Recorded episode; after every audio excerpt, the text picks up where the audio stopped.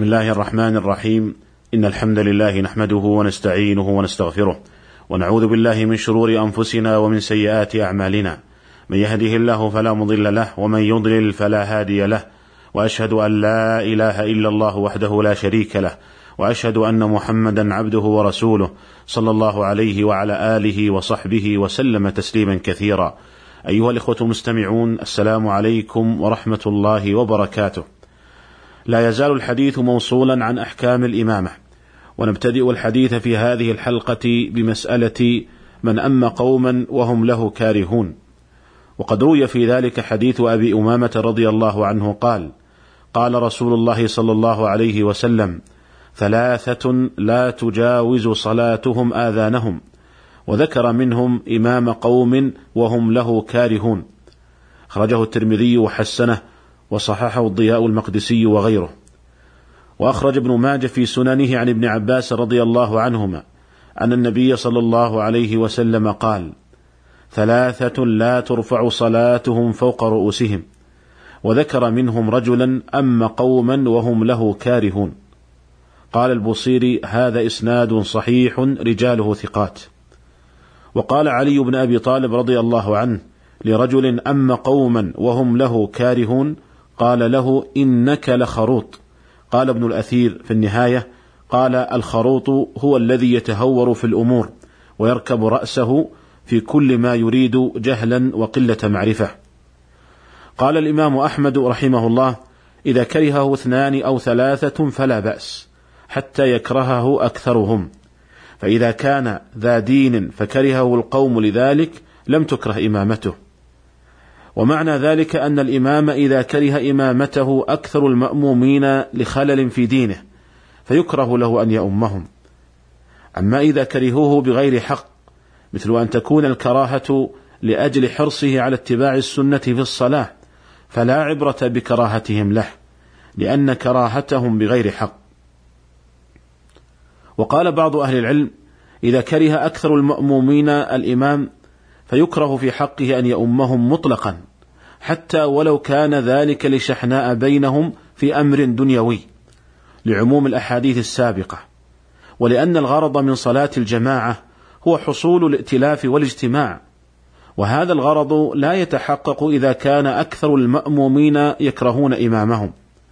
قال شيخ الإسلام ابن تيمية رحمه الله إذا كان بين الإمام والمأمومين معاداة من جنس معاداة أهل الأهواء أو المذاهب لم ينبغي أن يؤمهم لأن المقصود بالصلاة جماعة الائتلاف.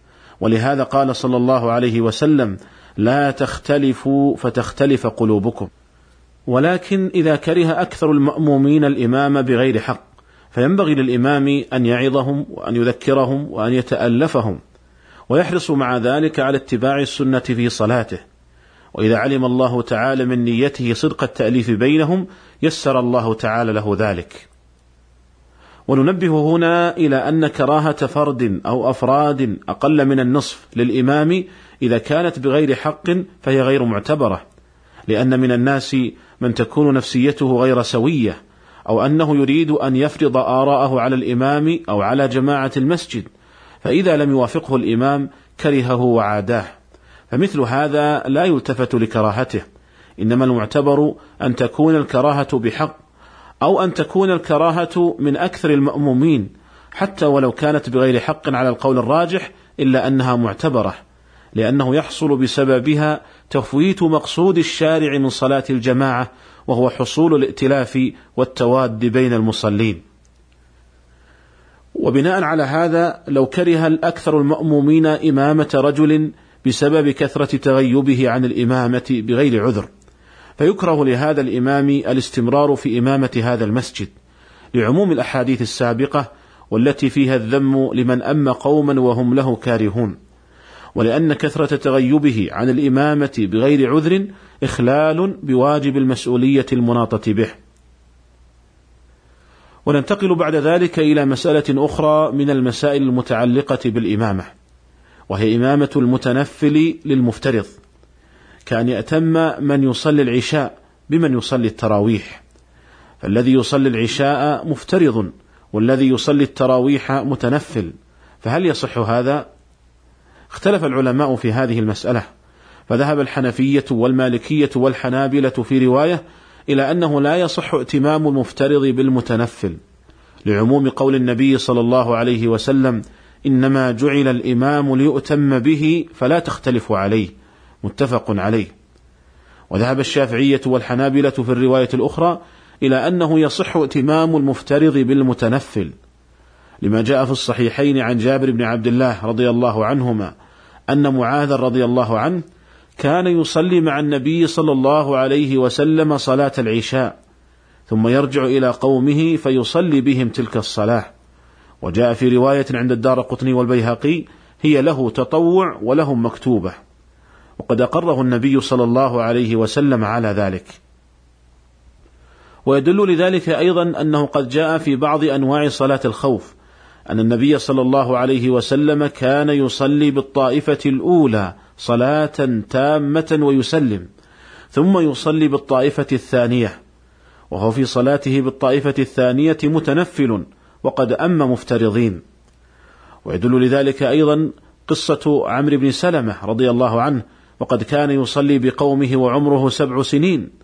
ومعلوم أن الصبي لا فرض عليه فالصلاة في حقه نافلة. وهذا القول الأخير وهو صحة ائتمام المفترض بالمتنفل هو الأقرب في هذه المسألة والله أعلم. وقد اختاره الموفق بن قدامة وشيخ الإسلام ابن تيمية وجمع من المحققين من أهل العلم رحمة الله تعالى على الجميع. أما ما استدل, أما ما استدل به أصحاب القول الأول وهم القائلون بعدم صحة ائتمام المفترض بالمتنفل من قول النبي صلى الله عليه وسلم إنما جعل الإمام ليؤتم به فلا تختلف عليه فالمراد بالاختلاف في هذا الحديث الاختلاف في الأفعال وليس المراد الاختلاف في النية ولهذا قال فلا تختلف عليه ولم يقل فلا تختلف عنه فتنمو غير ما نوى. ثم فسر النبي صلى الله عليه وسلم عدم المخالفة بقوله فإذا كبر فكبروا وإذا ركع فاركعوا إلى آخر الحديث. فذكر افعالا. فدل على أن المقصود بالاختلاف في هذا الحديث أن المقصود به الاختلاف في الأفعال. قال الموفق بن قدامة رحمه الله أما الحديث فالمراد به لا تختلف عليه في الأفعال لأنه إنما ذكر في الحديث الأفعال. فقال فإذا ركع فاركعوا وإذا سجد فاسجدوا. ولهذا صح ائتمام المتنفل بالمفترض. وبناء على ترجيح هذا القول فيترجح القول بصحة ائتمام من يصلي الظهر خلف من يصلي العصر.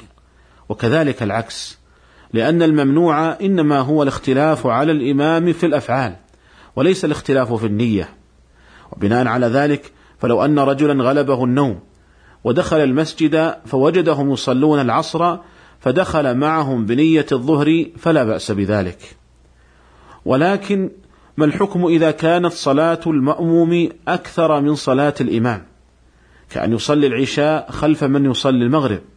نقول يصلي مع الإمام فإذا سلم الإمام يقوم المأموم ويأتي بما بقي. ففي المثال السابق إذا كان المأموم يصلي العشاء والإمام يصلي المغرب فإذا سلم الإمام يقوم المأموم ويأتي بركعة. ولكن إذا كان الأمر بالعكس أي أن صلاة المأموم أقل من صلاة الإمام كأن يصلي المغرب خلف من يصلي العشاء فما الحكم؟